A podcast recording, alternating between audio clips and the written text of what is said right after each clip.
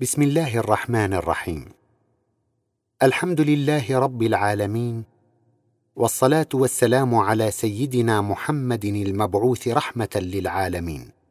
أما بعد لازلنا نتحدث في تأويل الآيات الكريمة من مطلع سورة البقرة. بينا في الحلقة السابقة معنى الكفر وأنه على أنواع. وهي كلها تؤدي لنفس النتيجة لأن احتجاب النفس عن رؤية أي اسم من أسماء الله تعالى إنما يحول النفس بالكلية عن الله. فإذا هي لم تر الكمال في شيء تحولت وانصرفت محتجبة عنه.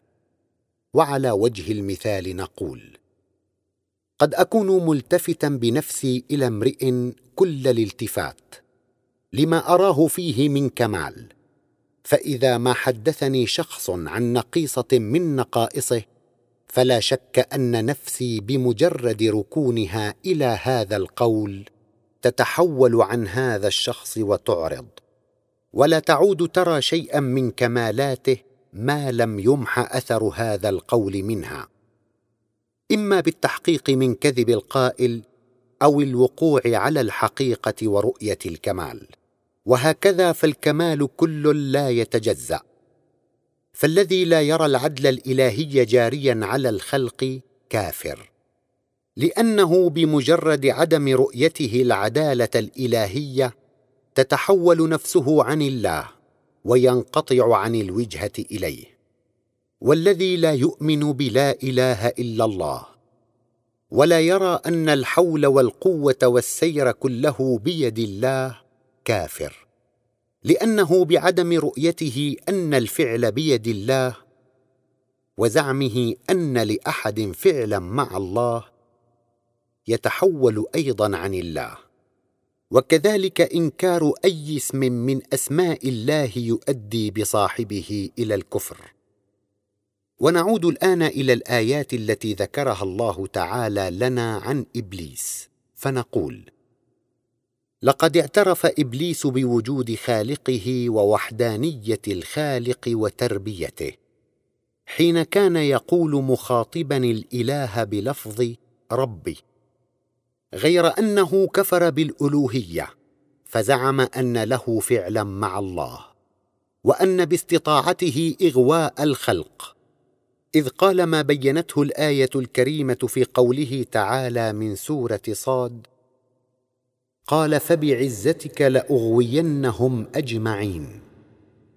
كما كفر بعدل خالقه إذ قال قال أنا خير منه خلقتني من نار وخلقته من طين. وكفر برحمة الله إذ نسب الإغواء إلى الله. قال رب بما أغويتني لأزينن لهم في الأرض ولأغوينهم أجمعين. ويجتمع مع إبليس في الكفر كل معترف بوجود الخالق منكر أي كمال من كمالات الله تعالى أو ملحد باسم من أسمائه تعالى. قال تعالى في سورة يوسف وما يؤمن اكثرهم بالله الا وهم مشركون. وقال أيضا جل شأنه في سورة الأعراف ولله الاسماء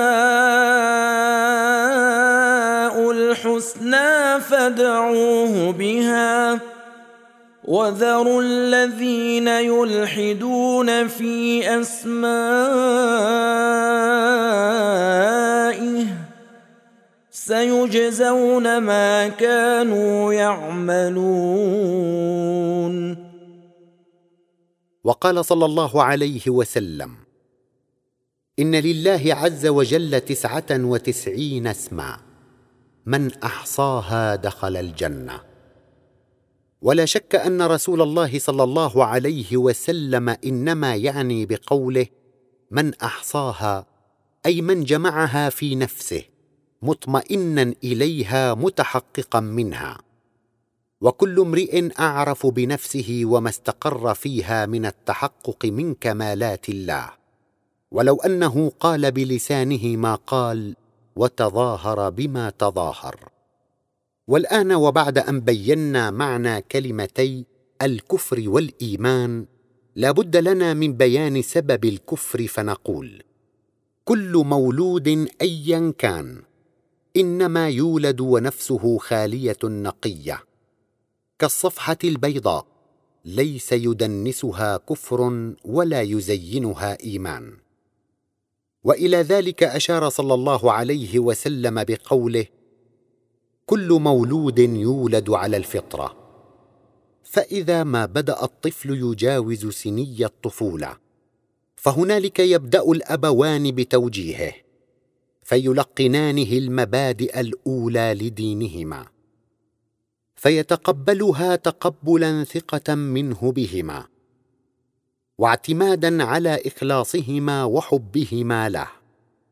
وإلى ذلك أشار صلى الله عليه وسلم بقوله في الحديث الشريف كل مولود يولد على الفطرة حتى يعرب عنه لسانه فأبواه يهودانه أو ينصرانه أو يمجسانه وما يزال الطفل سائرا بدلالة أبويه حتى يصل إلى سن البلوغ وهي السن التي ينضج بها التفكير ويصبح الإنسان قادرا على التوصل للحقيقة والتمييز بين ما يسمعه من أقوال. فإذا هو نظر في نفسه كما قدمنا انفا عندما تكلمنا عن كيفية الوصول إلى الإيمان. وأعمل تفكيره طالبا التوصل إلى معرفة خالقه ومربيه. فما أسرع ما يهتدي إلى الحق والدين الصحيح. وإن هو مال إلى الدنيا وشهواتها واطمأنت نفسه إليها فهنالك تعمى بصيرته وتنسد على تفكيره منافذه وتحجبه الشهوة عن الوصول إلى الحقيقة. وقد عرفنا تعالى بأن احتجاب النفس عن خالقها إنما هو بسبب انغماسها في شهواتها. بما أشارت إليه الآية الكريمة في قوله تعالى من سورة المطففين. كلا إنهم عن ربهم يومئذ لمحجوبون. وقال صلى الله عليه وسلم حب الدنيا رأس كل خطيئة. وقد بين لنا تعالى أن الإيمان والكفر صفتان عارضتان. هما من كسب الإنسان في هذه الحياة. كما أشارت إليه الآية الكريمة من سورة التغابن في قوله تعالى هو الذي خلقكم فمنكم كافر ومنكم مؤمن والله بما تعملون بصير. أي منكم أنتم لا من الله. فكل من لم يعظم الله لأنه لم يفكر هذا هو الكافر. نفسه شردت بالدنيا بهذه وبهذه لذا لا يؤمن. إن لم توقن بالموت نفسك تبقى شاردة. لكن إذا أيقنت بالموت اجتمعت نفسك مع فكرك وعادت إلى الحق.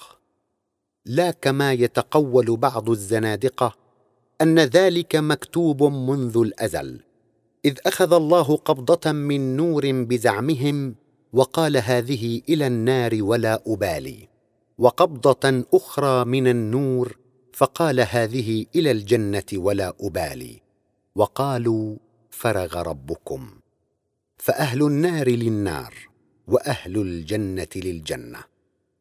فهذا القول الخبيث المدسوس لا أصل له. وكلام الله تعالى بهذه الآية ينسفه نسفا. كذلك الإيمان مكتسب وهو نتاج سعي الإنسان الذاتي لمعرفة الله كما مر بنا من قبل في الآية الكريمة ومنكم مؤمن وقال أيضا سبحانه وتعالى فمن شاء فليؤمن ومن شاء فليكفر اذا فالمشيئة مشيئتك يا إنسان ولك الخيار وعليك التبعة والمسؤولية والنتاج. قال سبحانه وتعالى إنا هديناه السبيل إما شاكرا وإما كفورا. وهكذا فسبب الكفر على حسب ما فصلناه إنما هو ناشئ عن ميل النفس إلى الدنيا وانصرافها عن التفكير بآيات الله. قال تعالى وكأين من آية في السماوات والأرض يمرون عليها يمرون عليها وهم عنها معرضون. وما دام الإنسان بعيدا عن التفكير بآيات الله وما دام منغمسا في دنياه فهو بعيد كل البعد عن الإيمان بالله. قال تعالى ان الذين لا يؤمنون بايات الله لا يهديهم الله ولهم عذاب اليم. وزيادة في إيضاح هذه النقطة الهامة التي نحن بصددها وأعني بها التفكير بآيات الله توصلا إلى الإيمان بلا إله إلا الله نقول هب أن رجلا لم يذق في عمره العسل ولم يره في يوم من الأيام وأردنا أن نعرفه به فذكرنا له أن العسل لزج وأنه حلو لذيذ وأنه ذو لون أشقر وأنه وأنه. وبعد وصف طويل. هل تظن أن الرجل يدرك طعم العسل الحقيقي ويعرف مذاقه؟ أم تراه يظن أن العسل كالدبس؟ نعم إنه لا يستطيع أن يقع على الحقيقة بل يظل محجوبا عنها ما لم يذق بذاته طعم العسل ويعاينه بنفسه. وكل ما يستطيع أن يدركه من الوصف قبل الذوق والعيان إن هو إلا مجرد تصورات وخيالات وأوهام. وإن الظن لا يغني عن الحق شيئا. وليس الوصف كالمشاهدة ولا البيان كالعيان. وهكذا. فالذي يسمع عن الله تعالى ما حدثته به أمه وأبوه. ويسمع عن رحمة الله وعدله وقدرته وحكمته ما يقوله الآخرون ولا يتعرف هو بذاته إلى خالقه بإيمانه الذاتي المنبثق عن بحثه للوصول لله تعالى وشهود وجوده وأي من أسمائه تعالى الحسنى فليس كل ما يسمعه بمغن عنه شيئا. ولا بناقل إياه من جو الجهالة والبعد عن الله إلى جو المعرفة والعلم بأسماء الله الحسنى. ولو أنه صرف العمر كله يسمع من فلان ويجتمع إلى فلان ويقرأ في كتاب إذ لا يغني البيان عن العيان ولا السماع عن الشهود كما لا يغني الظن النقلي عن اليقين الذاتي. وإذا أنا لم أشاهد صنعة صانع وآثاره ومنتجاته الفنية فكيف أستطيع أن أحكم في نفسي بمهارته وعظيم مقدرته وعالي مكانته؟ وهل أجد له في نفسي من المنزلة ما يرفعه ويسمو به على غيره؟ والنفس من قوانينها أنها لا تطمئن إلا إذا واجهت الحقائق وعاينتها بذاتها. وإذا أنا لم أجلس منفردا وحدي متسائلا في نفسي قائلا من الذي أخرجني إلى هذا الوجود؟ وما كنت قبل حين من الدهر شيئا مذكورا؟ من الذي فطر وجهي وصوره وشق سمعه وبصره؟ من الذي جعل في جسد الشرايين والأوردة وأعصاب الحس والحركة؟ من الذي جعل القلب مجوفا منقسما إلى غرف أربع وجعله يتحرك منقبضا منبسطا بصورة منظمة. من الذي جعل الدماغ محفوظا في تلك العلبة الصلبة القاسية؟ من الذي جعل النطفة في ذلك الماء المهين التي تستقر في رحم الأم مدة معينة؟ ثم تخرج بعد حين إلى هذا الوجود على هذه الصورة الكاملة. أقول إذا أنا لم أفكر هذا التفكير ولم أسائل نفسي هذه الأسئلة فكيف أستطيع أن أعرف خالقي وموجدي؟ إذ لكل وجود موجد. وإذا أنا لم أفكر في سوق الغذاء إلى جسمي بنسب معينة إلى كل عضو من الأعضاء. عندما كنت في بطن أمي جنينا ثم لم أنظر في اللبن الذي كان يحضر لي فترة بعد فترة في ثديي أمي بعد ولادتي فورا. ولم أدقق في هذا النظام الكوني القائم الذي يتأمن معه نزول رزقي من السماء وخروجه من الأرض. وأنا لا أملك لنفسي ضرا ولا نفعا ولا أستطيع لها رزقا. فكيف أصل إلى معرفة ربي؟ الذي أمدني ويمدني بصورة متواصلة.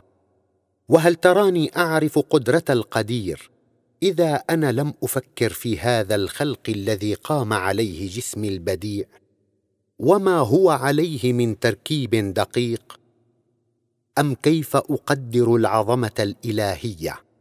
إذا أنا لم أرجع البصر إلى دوران الأرض وسبحها بنظام مع ملايين الملايين من الكواكب والنجوم في هذا الفضاء وزنة كل واحد من هذه الأجرام لا يعلمها إلا الموجد الذي أوجدها وجعل فيها ما جعل من قوى وتأثيرات وإشعاعات.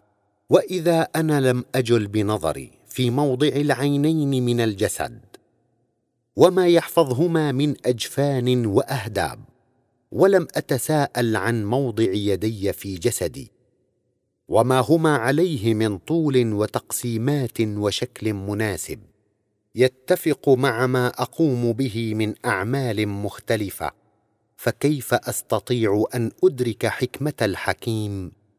وعلم العليم الذي أوجدني وصورني وبرأني على هذا الكمال. وهكذا فأنا في هذا الكون آية وكم في هذا الكون من آيات تدل كلها على علم وحكمة وقدرة وعظمة. فالجبال في عظمتها وكم هو عظيم من ألبسها تلك العظمة. تشهد بوجود خالق عظيم وموجد حكيم ورب رحيم وإله مسير قدير لا يستطيع أن يعرفه إلا كل ذي لب وصاحب تفكير ولا يخشع له إلا من عرفه وأدرك طرفا من عظمته ومن أعرض عن هذا النظر والتفكير فهو بعيد كل البعد عن معرفة ربه محجوب عن إدراك عظمته تعالى ورحمته وجميع كمالاته بل هو إلى الكفر أقرب منه للإيمان. قال تعالى في سورة فاطر وما يستوي الأعمى والبصير ولا الظلمات ولا النور ولا الظل ولا الحرور وما يستوي الأحياء ولا الأموات ان الله يسمع من يشاء وما انت بمسمع من في القبور. والله تعالى يري ملكوته كل راغب صادق ويهدي اليه كل طالب منيب. ان الله يسمع من يشاء وما انت بمسمع من في القبور. تلك هي طريق الايمان بالنظر والتفكير بايات الله. وعلى صدقك أيها الإنسان يتوقف دخولك في ميادين المعرفة والإيمان. قال تعالى في سورة العنكبوت ومن جاهد فانما يجاهد لنفسه ان الله لغني عن العالمين وقال أيضا سبحانه وتعالى والذين جاهدوا فينا لنهدينهم سبلنا وان الله لمع المحسنين